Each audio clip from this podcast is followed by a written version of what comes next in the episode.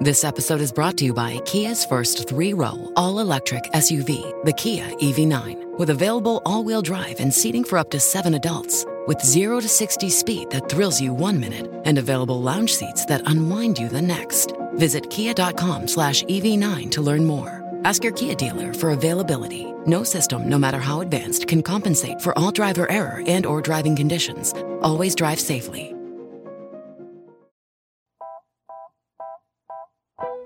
Da oggi Fucking Genius è anche un libro edito da HarperCollins in cui troverete questi e tanti altri contenuti inediti. Perché con Storie Libere e HarperCollins si legge e si ascolta.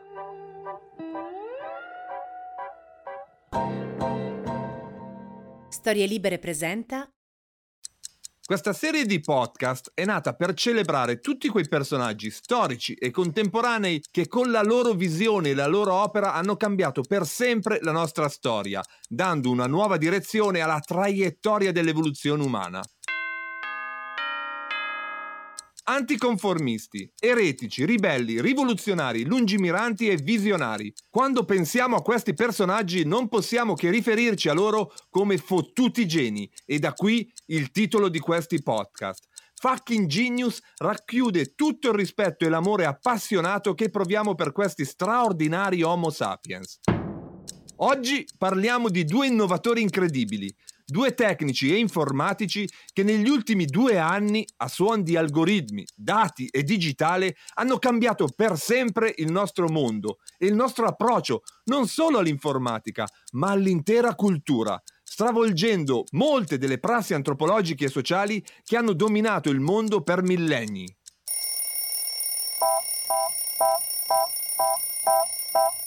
Sono Massimo Temporelli, sono un fisico e da 25 anni mi occupo di diffondere la cultura scientifica, tecnologica e dell'innovazione.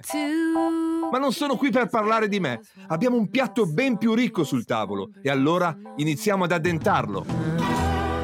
Questo è Fucking Genius e oggi parliamo dei fondatori di Google, Larry Page e Sergey Brin.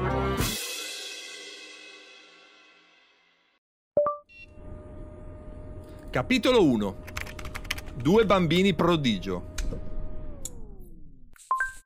Come sempre, dedichiamo qualche minuto per raccontare l'infanzia e i primi anni di vita di questi straordinari imprenditori, perché spesso le caratteristiche dei grandi innovatori emergono fin dalla loro più tenera età. Larry Page e Sergey Brin non fanno eccezione a questa regola.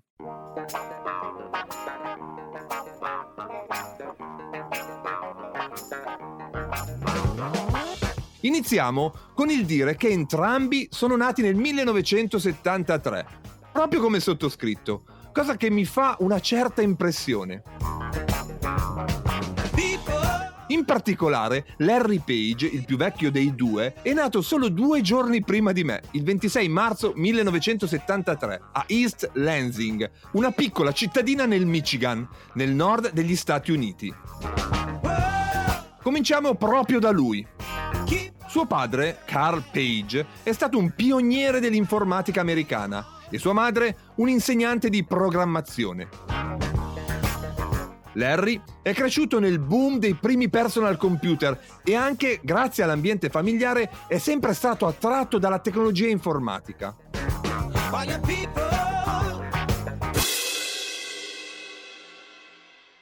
Dalle testimonianze sue e dei suoi familiari sappiamo che a 12 anni il futuro fondatore di Google lesse la biografia di Nikola Tesla, che come avrete scoperto ascoltando la nostra puntata a lui dedicata, finì la sua vita in miseria. Per questo motivo Page promise a se stesso che anche lui, come Tesla, avrebbe costruito tecnologie capaci di cambiare il mondo, ma avrebbe posto particolare attenzione anche all'aspetto economico del suo lavoro. Beh, direi che ha mantenuto la promessa, visto che proprio mentre sto registrando questa puntata, Larry Page è tra le primissime posizioni della classifica degli uomini più ricchi del mondo. Page, fin da bambino, ha mostrato un carattere piuttosto schivo. Non amava stare in mezzo ai suoi coetanei, come oggi non ama stare in mezzo alla gente. Potremmo dire che corrisponde proprio al tipico profilo del ragazzo geek, bravissimo in matematica e con gli algoritmi, ma piuttosto scarso nelle relazioni sociali. Anche oggi che è un uomo ricco e di successo, nelle sue tante apparizioni pubbliche e nelle sue centinaia di interviste, che potete trovare facilmente sul web, Page sembra sempre un po' impacciato e non molto a suo agio sul palco. Dopo il college, Larry si iscrisse ad ingegneria informatica all'Università del Michigan, dove si laureò nel 1995 all'età di 23 anni. È divertente e allo stesso tempo interessante scoprire che quell'estate, prima di intraprendere il dottorato a Stanford, dove avrebbe incontrato Brin, Page seguì una summer school dal titolo bellissimo Leadership, Healthy Disregard for the Impossible, sano disprezzo per l'impossibile. Forse, proprio ispirato da questo corso estivo, a Stanford Larry Page dimostrò tutto il suo sano disprezzo per l'impossibile, affrontando una ricerca molto, ma molto ambiziosa. Ma non è ancora il momento di parlarne. Passiamo all'altro fondatore di Google, Sergey Brin.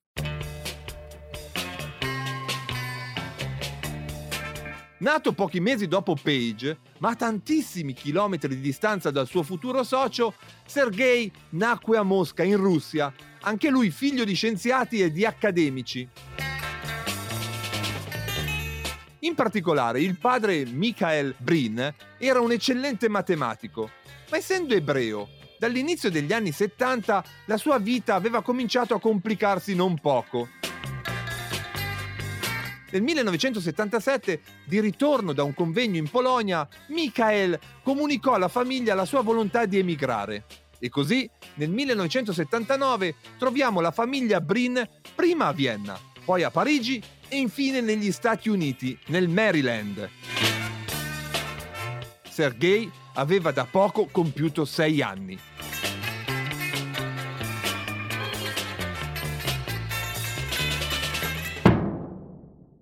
Padre iniziò a lavorare nell'università di quello Stato, mentre la madre cominciò la sua carriera niente po' di meno che all'interno della NASA.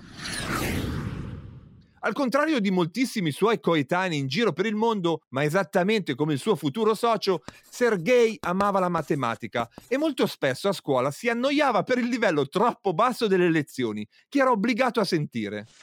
Sergei continuò a parlare e a studiare russo, ma imparò velocemente anche l'inglese e accanto alla matematica trovò anche il tempo per approfondire da solo un'altra sua grande passione, l'informatica.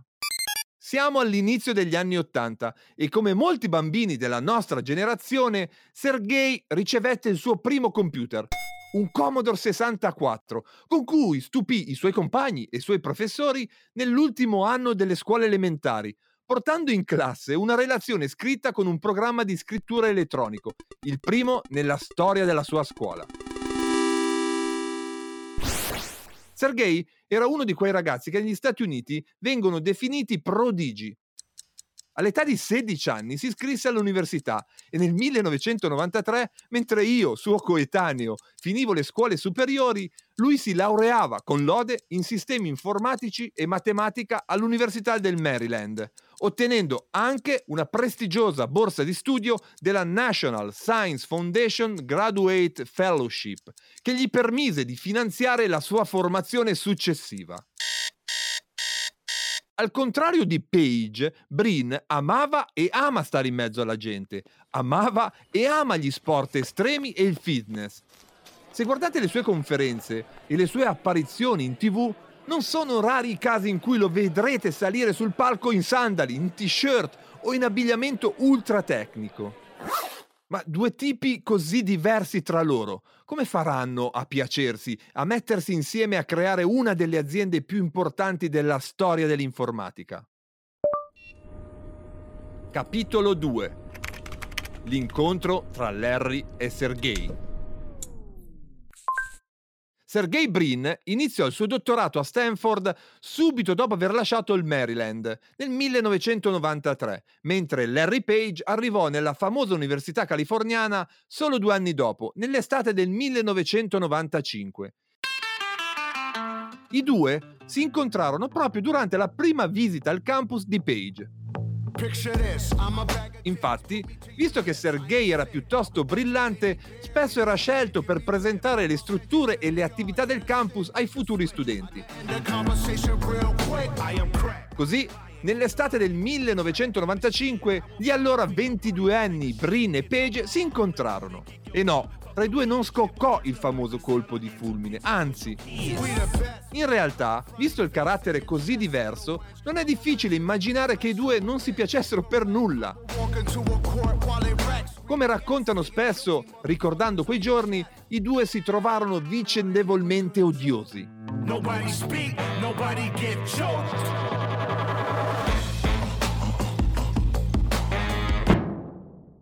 Nonostante questo, e nonostante dibattessero e litigassero su tutto, i due giovani informatici scoprirono di avere tantissime cose in comune. Tutti e due avevano studiato la Montessori.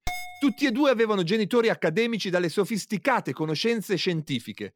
E per questo tutti e due avevano vissuto infanzie e adolescenze piene di stimoli scientifici e tecnologici, con una passione in particolare per i computer. Il primo a strutturare l'idea di quella che poi sarebbe diventata Google fu Larry Page. Appena giunto al campus californiano, per il giovane dottorando arrivò il difficile momento di scegliere il tema della sua ricerca. La scelta dell'argomento del dottorato caratterizzerà la tua intera carriera. Questo gli ripeteva in quei mesi il papà, informatico e accademico navigato. Forse anche per questo Larry non sapeva cosa scegliere e titubava. Alla fine il cerchio si strinse su due o tre temi e forse proprio memore del motto sano disprezzo per l'impossibile, il giovane ricercatore scelse il più difficile e ambizioso tra questi, ovvero studiare il nascente World Wide Web da un punto di vista puramente matematico, applicando quello che i matematici chiamano teoria dei grafi. Molto probabilmente, più di una volta, Page deve aver avuto la tentazione di abbandonare quella ricerca. Per fortuna, però, il suo tutor, il professore e pioniere dell'informatica Terry Winograd, lo incoraggiò sempre a proseguire, anche quando la ricerca sembrava piena di difficoltà, vicoli ciechi e pochi sbocchi pratici. This was the best advice I ever got in my life. Quello fu davvero il più importante suggerimento che Page ricevette nella sua vita. Un suggerimento chiave che lo porterà pochi anni dopo a fondare una delle aziende più importanti della storia e a mettere in atto una delle rivoluzioni culturali più importanti di sempre. Spesso Page dice di aver sognato di scaricare l'intero web su un computer, così da poterne analizzare tutti i link in esso contenuti perché proprio i link erano al centro della sua ricerca. Infatti, il giovane ricercatore si era accorto che se da una parte era facile e scontato contare e seguire i collegamenti presenti su una pagina, l'operazione inversa era tutt'altro che banale. Osservando una pagina web non era possibile scoprire quali e quante fossero le pagine che si collegavano ad essa. Insomma, sul web era impossibile sapere quanti backlink avesse una pagina. Secondo Page, ottenere quel dato poteva avere un grande valore, anche se ancora non sapeva esattamente quale e soprattutto per chi. Page alla fine riuscì davvero a scaricare l'intero web, che per la verità in quegli anni non era ancora così vasto come oggi Infatti, alla fine del 1995 erano solo 23.000 i siti presenti nel web, con foto a bassa risoluzione, tanto testo e rarissimi video. Oggi, giusto per capirci, i siti sono quasi 2 miliardi e il peso in byte è inimmaginabile. Ma torniamo a noi. All'inizio del 1996 Page aveva già ottenuto un primo draft del suo algoritmo che era capace di quantificare i backlink collegati ad una determinata pagina. Backrub, così si chiamava quel bizzarro e apparentemente inutile software. Proprio a quel punto entrò in scena Sergey Brin, che diede un'accelerazione determinante alla ricerca dell'amico.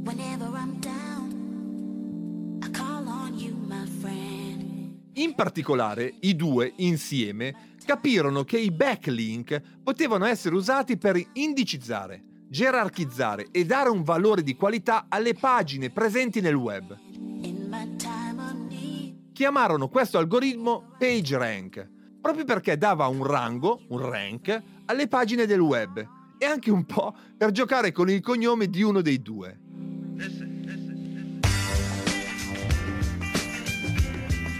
La regola su cui si fondava PageRank era semplice.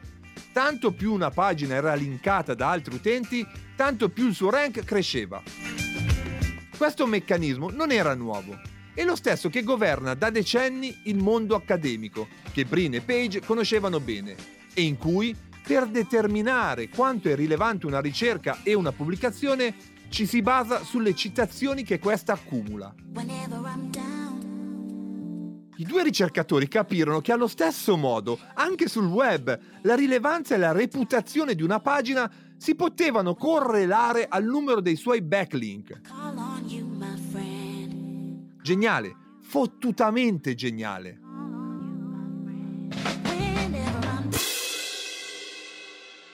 A quel punto, a Brin e Page, quasi soci, divenne chiaro che con quell'algoritmo avrebbero potuto progettare e poi fornire al web il miglior motore di ricerca mai esistito. E così fecero. Un loro amico, Sean Anderson, consigliò di chiamarlo Googleplex, nome con cui si definisce il numero 10 alla 100, ovvero un 1 seguito da 100 zeri. I due invece decisero di abbreviarlo in Google, G-O-O-G-O-L. Tuttavia, per un errore di spelling, fu registrato il nome Google, così come lo conosciamo oggi, Google, che pur essendo scritto in modo diverso, in realtà suona proprio uguale.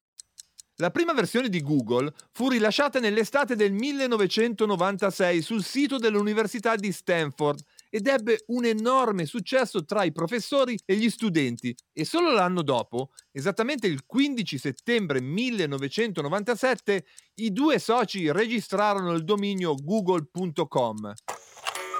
Nel 1998 finalmente Page e Brin presentarono al mondo il loro gioiello. In questo articolo presentiamo Google, un prototipo di un motore di ricerca su larga scala che fa un uso massiccio della struttura presente nell'ipertesto. Google è progettato per eseguire la scansione e indicizzare il web. Lo fa in modo efficiente e produce risultati di ricerca molto più soddisfacenti rispetto ai sistemi esistenti. Il prototipo, con un database di testo completo e collegamenti ipertestuali di almeno 24 milioni di pagine, è disponibile all'indirizzo google.stanford.edu. Ma aspettate un attimo, come funzionavano i motori di ricerca prima di Google e perché Google fu una rivoluzione epocale. Capitolo 3 Yahoo, Alta Vista Co. Prima che Page e Brin inventassero il loro, erano già presenti svariati motori di ricerca. Forse alcuni di voi se li ricorderanno. Alta Vista, Yahoo, Lycos, Excite e molti altri più che puri motori di ricerca, erano dei portali che fornivano e forniscono notizie, meteo, servizio mail e appunto un motore di ricerca per la navigazione sul web. A grandi linee, più o meno tutti funzionavano con un logico e semplice algoritmo, che fondamentalmente era in grado di contare le ricorrenze di ogni parola presenti in ogni singola pagina. Così, quando un utente cercava ad esempio la parola sedia, avrebbe avuto come risposta un elenco di siti dove la parola sedia era presente e in testa all'elenco, come primo risultato, si sarebbe trovato il sito o la pagina dove la parola sedia ricorreva più volte. Logico e ineccepibile. Peccato però che, come potete intuire, l'attendibilità di questo risultato non era per nulla corrispondente alla qualità reale del contenuto. Banalmente perché quantità e qualità non sono affatto sinonimi.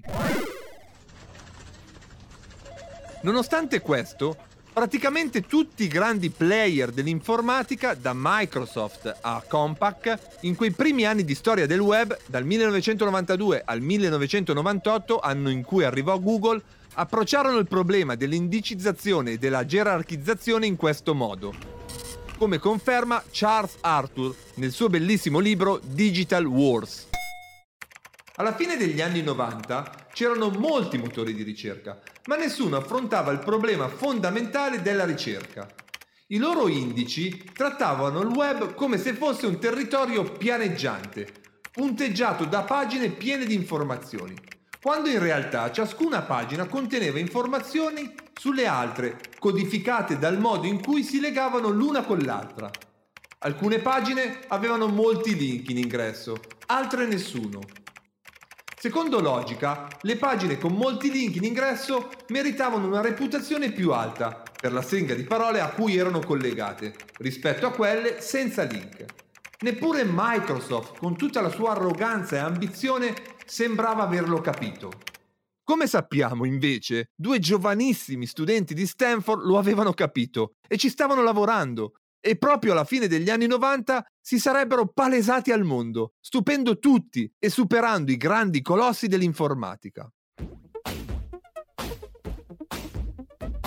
Come se non bastasse, oltre alla poca affidabilità dei motori di allora, iniziò la crescita esponenziale del numero di pagine online e l'espandersi della bolla speculativa delle dot com, Così in tutto il mondo industrializzato si innescò la gara ad accaparrarsi sempre più click.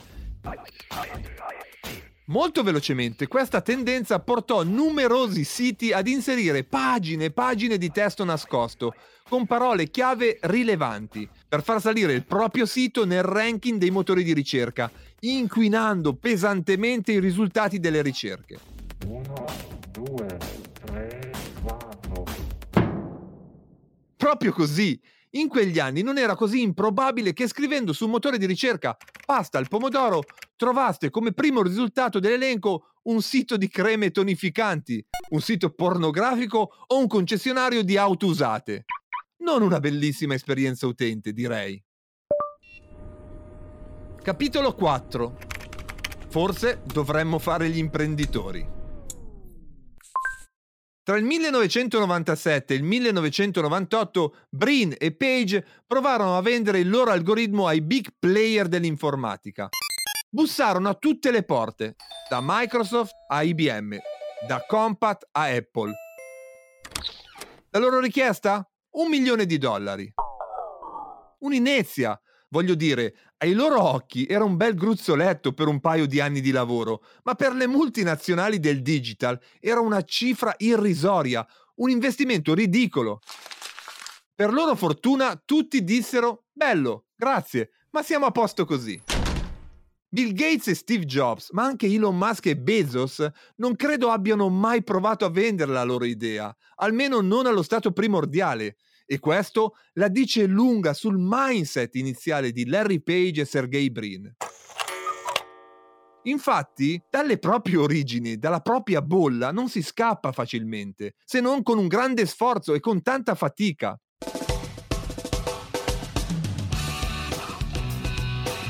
Come abbiamo detto, Page e Brin sono figli di accademici, di ricercatori e forse intimamente la loro più grande ambizione era quella di seguire le orme dei genitori, raggiungendo una posizione di prestigio nel mondo accademico.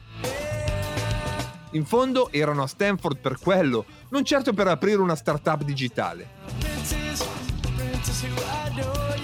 Nonostante questa iniziale resistenza, i vari rifiuti, uniti alla convinzione che il loro algoritmo fosse davvero speciale e unico nel panorama dell'epoca, portarono Brin e Page a fare il grande passo, diventare imprenditori.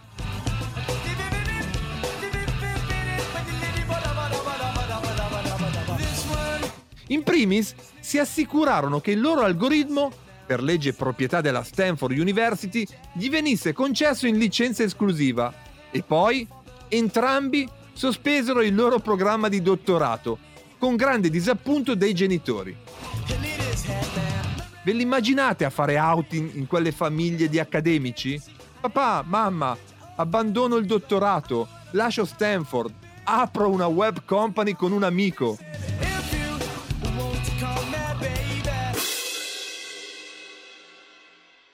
Dopo questa difficile e audace decisione, i due raggranellarono più soldi che poterono e iniziarono la loro carriera di imprenditori. Se Jobs e Wozniak di Apple nel 1976 avevano dovuto vendere le loro cose più preziose, tra cui il furgoncino Westfalia di Jobs e la calcolatrice programmabile di Wozniak, Page e Brin prima di tutto diedero fondo alle loro carte di credito, comprando 4.000 dollari di hard disk. Come secondo step, raccolsero fondi da parenti e amici. Poi, finalmente, arrivarono i primi investimenti. Come si legge sul sito di Google, negli anni successivi Google non attirò soltanto l'attenzione della comunità accademica, ma anche quella degli investitori della Silicon Valley. Nell'agosto del 1998 il cofondatore di Sun Microsystem staccò un assegno da 100.000 dollari intestato a Larry e Sergey, sancendo la nascita ufficiale di Google. La rivoluzione poteva cominciare.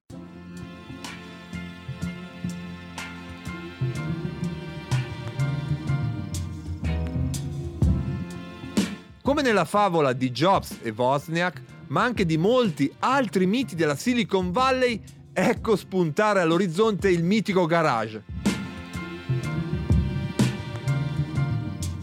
Grazie anche a questo primo investimento, a metà del 1998, Google si spostò dallo studentato di Stanford, dove Page e Brin usavano da mesi le loro camere come ufficio e sala server, in un garage nella periferia di Menlo Park, in California. La proprietaria era Susan Wojcicki, amica dei due che diventerà la dipendente numero 16 dell'azienda e che ora è l'amministratore delegato di YouTube. Mentre studiavo per preparare questa puntata ho trovato la foto di quel garage e l'ho postata sul mio profilo Instagram. Guardandola ho pensato subito a quando postai una foto molto simile qualche tempo fa raffigurava il primo ufficio di Jeff Bezos a Seattle nel 1994. Allora Amazon era solo un logo spruzzato malamente sul muro con una bomboletta blu. La scrivania, fatta con due cavalletti e una porta smontata, le tapparelle abbassate. Era uno squallore. Lo stesso che riconosco nel garage di Mellow Park, buio, disordinato, con scatoloni ovunque e scrivanie improvvisate. Ma ci sono anche gli stessi occhi affamati e la tecnologia, sempre la tecnologia. Amazon e Google, ma anche Apple, Disney e HP sono nate così.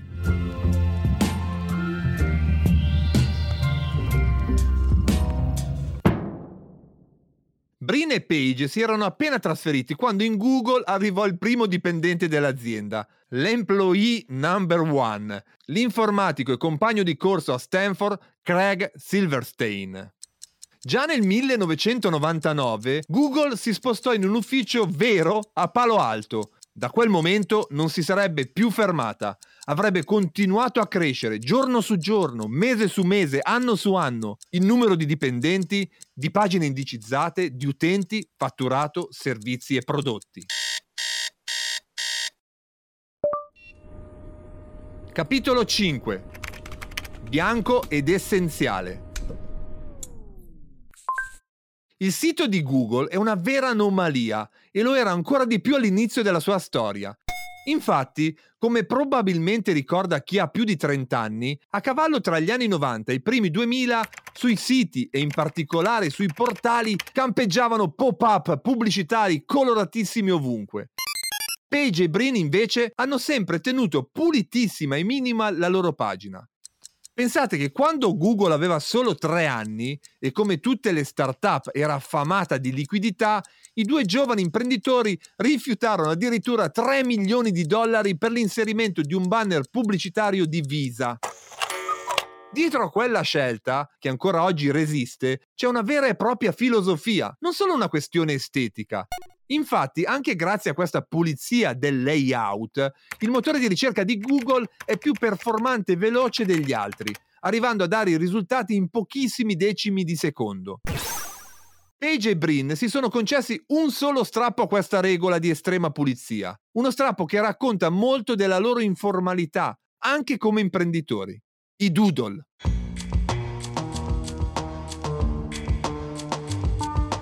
Questi celebri disegni, che oggi vengono utilizzati quotidianamente per ricordare eventi storici importanti, sono parte importante della storia di Google sono nati nei primi mesi della storia del gigante di Mountain View, Nell'estate del 1998, quando i due fondatori misero un omino stilizzato all'interno del loro logo, per segnalare ai loro utenti che tutto lo staff era assente dal lavoro perché si era recato al festival del Burning Man. Brin e Page sono veri cultori di questo stravagante festival che si tiene ogni anno nel deserto del Nevada.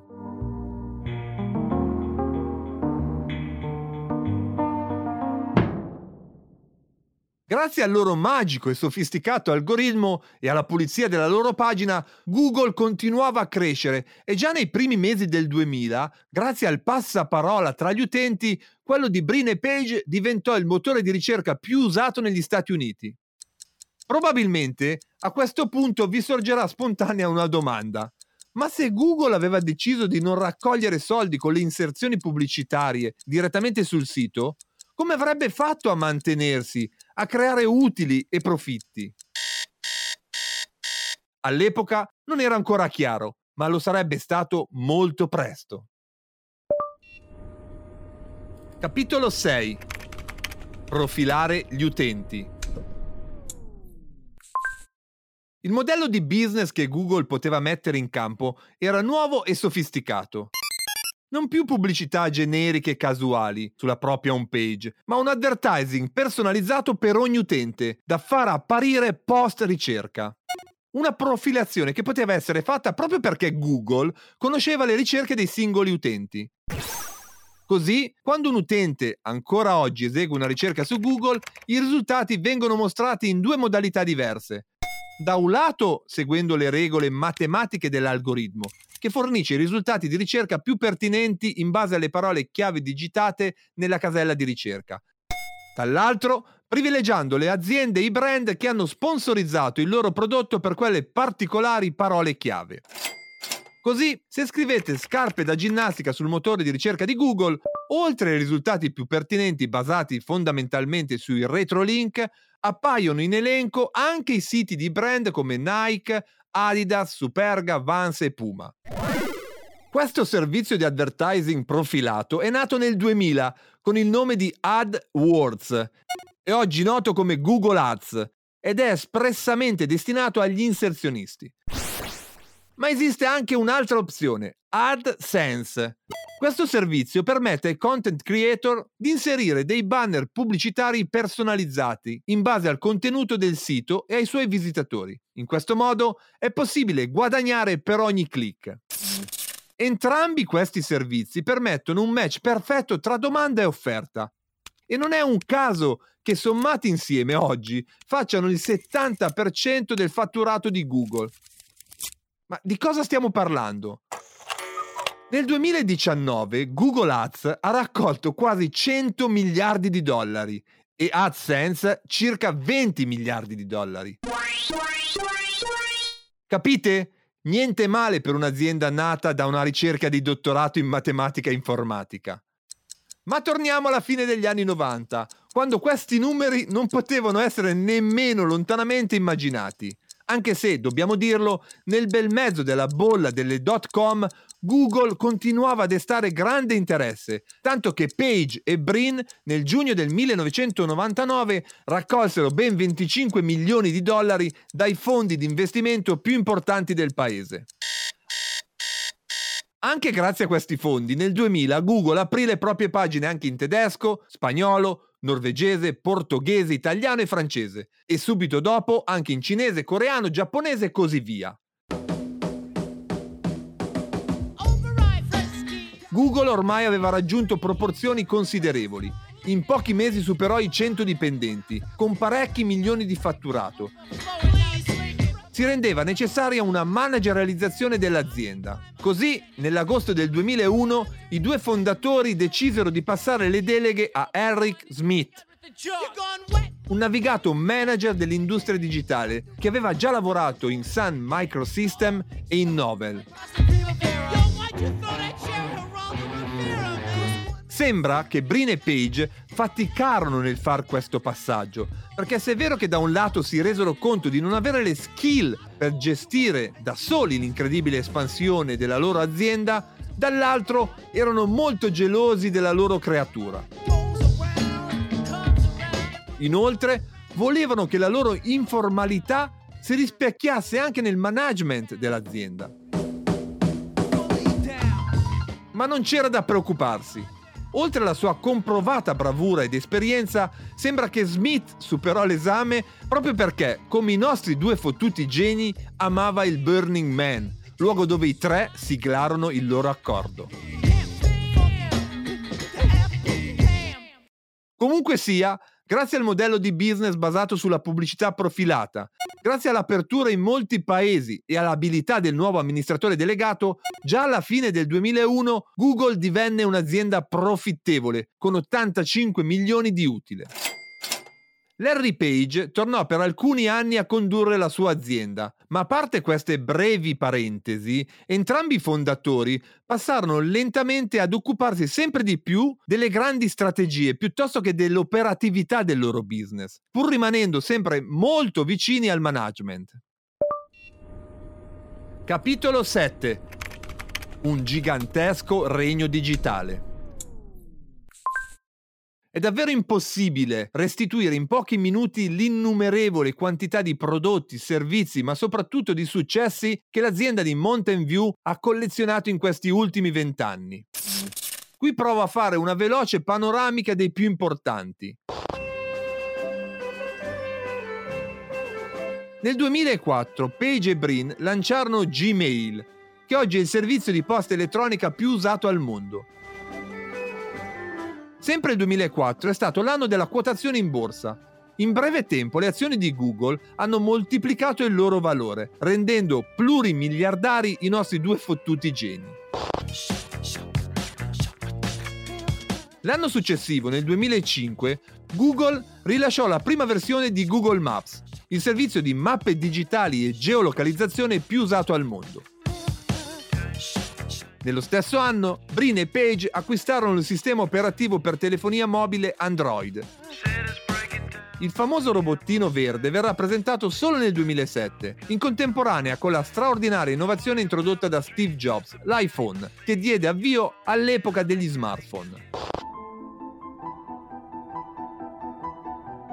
Nel 2006 Google acquistò YouTube, la startup di video sharing fondata l'anno precedente, nel 2008 i due nostri fottuti geni hanno lanciato il browser Google Chrome, anch'esso un grande successo, visto che oggi è usato da ben oltre il 60% degli utenti del web. Saltiamo al 2014, quando Google ha mosso i primi passi nel mondo dell'intelligenza artificiale, acquisendo per mezzo miliardo di dollari la startup londinese DeepMind. La loro prima famosa applicazione è stata nel 2015 AlphaGo, l'algoritmo che ha stracciato il campione del mondo dell'antico e complesso gioco cinese, Go appunto. Tre anni dopo, Google DeepMind ha presentato un altro interessante risultato, il progetto AlphaFold, per studiare il ripiegamento proteico, ottenendo risultati migliori di molti altri software sul mercato. Secondo Brin e Page, quello dell'intelligenza artificiale sarà uno degli asset più importanti per Google nel futuro. Ma Google è attiva non solo nel mondo del software, ma anche in quello dell'hardware. Nel 2010 ha lanciato la linea di smartphone Nexus, poi rimpiazzata dal 2016 da Google Pixel. Nel 2011 poi è stato il momento dei laptop e dei tablet Chromebook mentre nel 2013 Google lanciò i futuristici e non fortunatissimi Google Glass. Tecnologia indossabile per la realtà aumentata. Brin e Page sono stati più fortunati con Google Home, gli altoparlanti intelligenti lanciati nel 2016. Oltre ai prodotti e ai servizi pensati per il mercato, Brin e Page hanno attivato anche moltissimi progetti di ricerca, come Project Loon, Si tratta di un progetto di ricerca con l'obiettivo di fornire l'accesso a Internet nelle aree rurali e remote del pianeta, utilizzando palloni aerostatici posizionati nella stratosfera all'altezza di circa 32 km per creare una rete senza fili aerea. Ma in vent'anni di innovazioni, come giusto e normale che sia, Google non ha ottenuto solo successi. Per capirlo basta visitare la pagina The Google Cemetery, letteralmente il cimitero di Google, dove troverete centinaia di software, app e dispositivi che non hanno avuto successo commerciale, dei veri e propri fallimenti del gigante di Mountain View. Tra questi troverete anche il più fragoroso, Google Plus, il social network di Google nato nel 2011 e morto definitivamente nel 2018. Nonostante qualche buco nell'acqua, tutto questo insieme di servizi e prodotti ha portato alle stelle il fatturato di Google. Nel 2019, giusto per fare un esempio, ha raggiunto la sbalorditiva cifra di 160 miliardi, con utili per circa 35 miliardi. Wow! Capitolo 8 Alphabet e la fondazione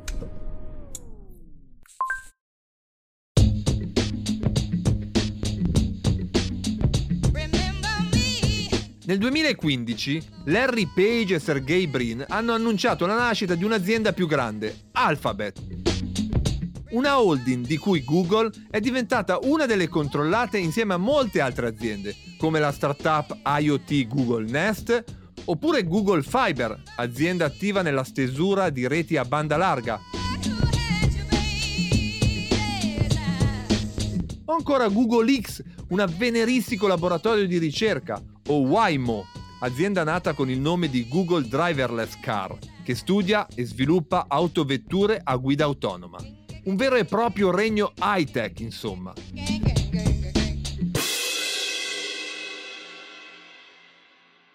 Nella lettera in cui ne dava notizia, Larry Page scrisse che diventare il CEO di Alphabet lo avrebbe aiutato a realizzare progetti più ambiziosi e ad avere una visione di lungo termine per migliorare le vite di più persone possibile.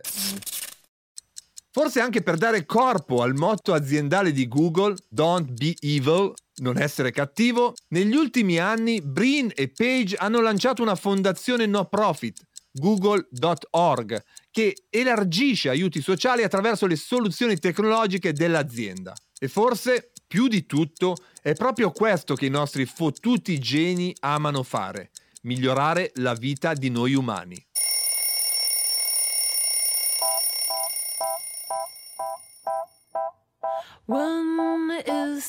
Concludiamo con una bellissima frase di David Weiss, l'autore di The Google Story. Dai tempi di Gutenberg nessun'altra invenzione ha rivoluzionato l'accesso alle informazioni come hanno fatto Brin e Page con Google.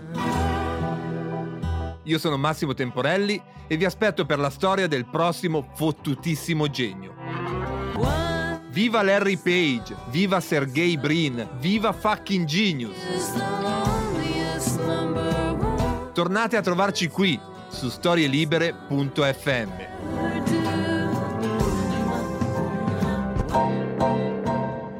Una produzione storielibere.fm di Gianandrea Cerone e Rossana De Michele. Coordinamento editoriale Guido Guenci.